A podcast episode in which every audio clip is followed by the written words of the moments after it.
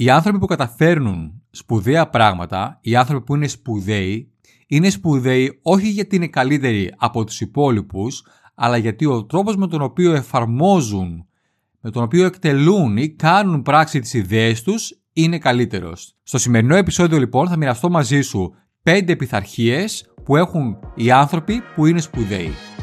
Καλώς ήρθες στο show του Greek Coach Επιτυχία με απλό τρόπο. Η σύγχυση οδηγεί στην αδράνεια. Όλο και περισσότεροι άνθρωποι ψάχνουν πώς θα πετύχουν τους στόχους τους με απλό τρόπο. Σε αυτό το show, ο Θοδωρής Αραμπατζής μοιράζεται απλές, πρακτικές και άμεσα εφαρμόσιμες ιδέες που θα σε βοηθήσουν να μπεις στη δράση. Αν θέλεις να δουλέψεις προσωπικά με τον Θοδωρή Αραμπατζή, μπες στο GreekCoach.gr κάθετος free και ζήτα μια δωρεάν συνεδρία coaching.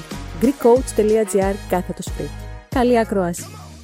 Οι πέντε πειθαρχίες είναι Νούμερο 1. Όραμα. Νούμερο 2. Σχεδιασμός. Νούμερο 3. Έλεγχος διαδικασίας. Νούμερο 4. Μέτρηση. Και νούμερο 5. Χρήση του χρόνου. Πάμε να τα δούμε ένα-ένα αναλυτικά. Νούμερο 1. Το όραμα.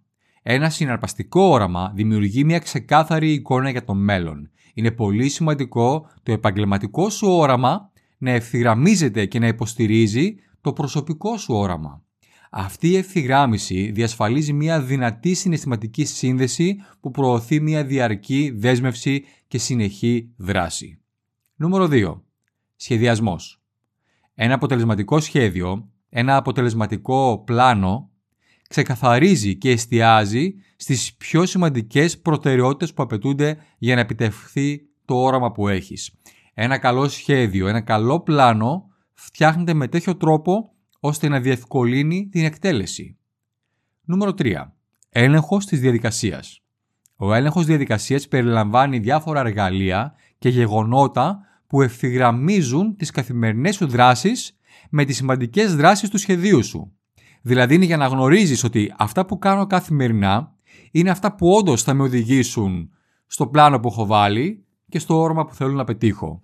Αυτά τα εργαλεία και τα γεγονότα διασφαλίζουν ότι όντως αφιερώνεις την πλειοψηφία του χρόνου σου σε στρατηγικές και παραγωγικές δραστηριότητες.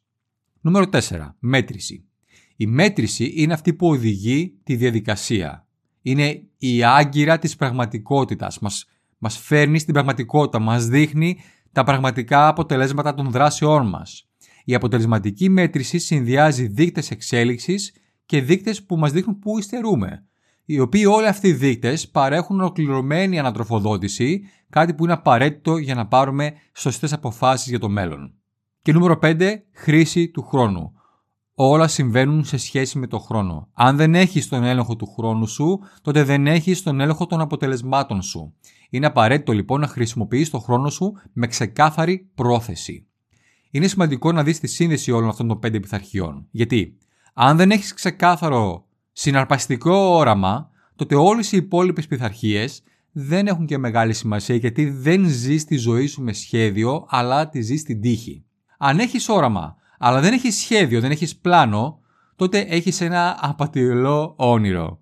Αν έχεις όραμα και ξεκάθαρο σχέδιο, αλλά σου λείπει ο έλεγχος της διαδικασίας, τότε θα βιώσεις αρκετή απογοήτευση γιατί κάποιες μέρες θα μπεις στη δράση και θα έχεις πρόοδο και κάποιες μέρες δεν θα έχεις αν έχεις αυτές τις πειθαρχίες, αλλά σου λείπει το θάρρος να μετράς, να καταγράφεις τα αποτελέσματα, τότε δεν θα έχεις κάποιο τρόπο να ξέρεις τι δουλεύει και τι όχι.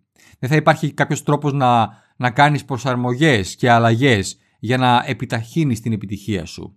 Και τέλος, αν όλα αυτά είναι στη θέση τους, αν όλα αυτά είναι τακτοποιημένα, αλλά δεν είσαι, δεν έχεις πρόθεση και δεν είσαι ξεκάθαρος σε ποια πράγματα θα λες ναι και σε ποια πράγματα θα λες όχι μέσα στην ημέρα σου, τότε ουσιαστικά η ημέρα σου ελέγχει εσένα και όχι εσύ την ημέρα σου.